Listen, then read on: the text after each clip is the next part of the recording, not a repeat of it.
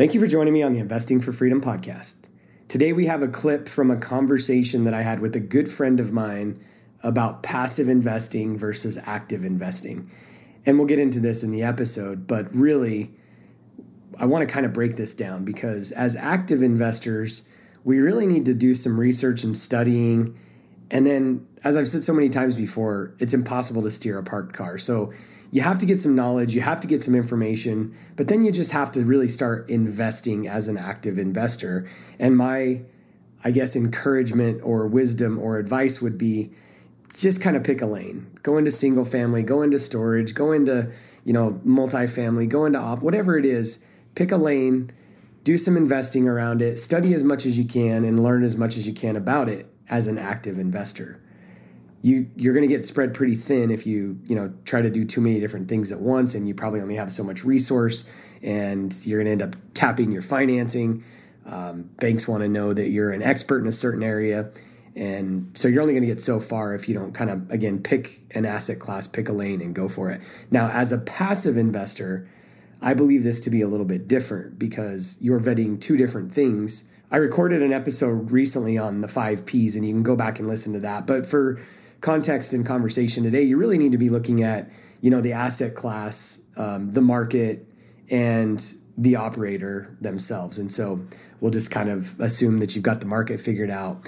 Um, and honestly, if you pick a good operator um, and they've done their job, then they probably have picked out the market. And so maybe that's not as big of an issue for you. But as a passive investor, you really have to do just that. You have to do enough homework to understand the asset class that you're investing in, and you have to do enough homework on the operator to know that they're good, and then really just do your due diligence on that.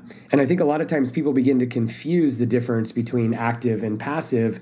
And we tend to not really honestly want to be passive investors. We want to be actively involved in it. And at the end of the day, you have to really choose one or the other. As a passive investor, I can only be so involved in the deal. Let's get into the episode, but quickly before that, if you are interested in passive investments, text me the word passive to 480 531 7519. We've got a super amazing um, income fund. It's a debt deal right now in the manufactured housing space, 12 months at 12% interest. Pretty great returns, a pretty great time period. Um, it's kind of hard to beat right now. So, again, if you're interested in passive investments, text me the word passive to 480 531 7519, or you can go to www.wavemarkcapital.com and check out the offering docs there. Let's get into the episode. Are you looking for freedom? Freedom from the daily grind and hustle? Or just finding a way to live the life you always wanted? Then join us on the Investing for Freedom podcast. Our host, Mike Ayala, will help you discover new ways to find freedom with tips, insights, and interviews. You'll learn the exact systems he's used to travel the world and live his best life. True success and happiness are all about freedom. And here's your roadmap on how to find freedom on your own terms. Welcome to the Investing for Freedom podcast. Here's your host, Mike Ayala. I have to have a level of understanding um, for me to get comfortable investing in a in in a new asset class. And here's an example. I've got zero I've got zero experience when it comes to self storage, none. Um, I've built self storage for other people. Um, I've analyzed self storage as a potential acquisition myself back in the day when, you know, when I was gonna, when I was buying real estate. But I don't really, I don't understand the operations. I don't understand what it would take to be successful in it um, again, we're back to real estate, but I think when, when we, when we start talking about other asset classes like business or whatever, I just have to know the operator and I have to understand it enough. I think there's a point where we have to be good passive investors. And what does a passive investor do? They vet the operator. They understand enough about the asset class to give that operator their money and then be a passive investor. Um, and I think there's a, I think there's a lot of people that think they want to be passive investors that a GP will probably actually never let you invest in a deal ever again. Um, because you don't actually want to be a passive investor. You want to be a GP or you want to be an operator. So I will invest in other asset classes, businesses, um, oil and gas. I, am looking at a, there's a guy that I was on his podcast that he's got some preferred investments in SpaceX. I'm curious. Like I'm interested, but I don't understand it, man. Like, do I want some access to like moonshot stuff? Sure, but I still have to have some level of understanding around it.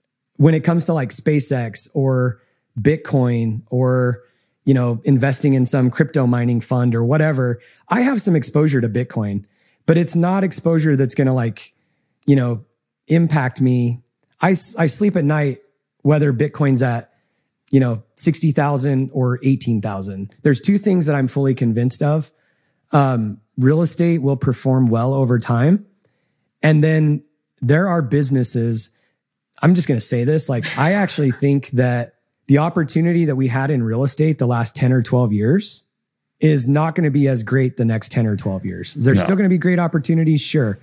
But I think I think the opportunity that we had the last 10 years, we now have in small businesses in America. And I come from the plumbing and HVAC industry. We may have talked about this before, but as soon as I get some stuff off my plate in the mobile home park space, I'm going to put a fund together and start buying HVAC companies because that's what I know.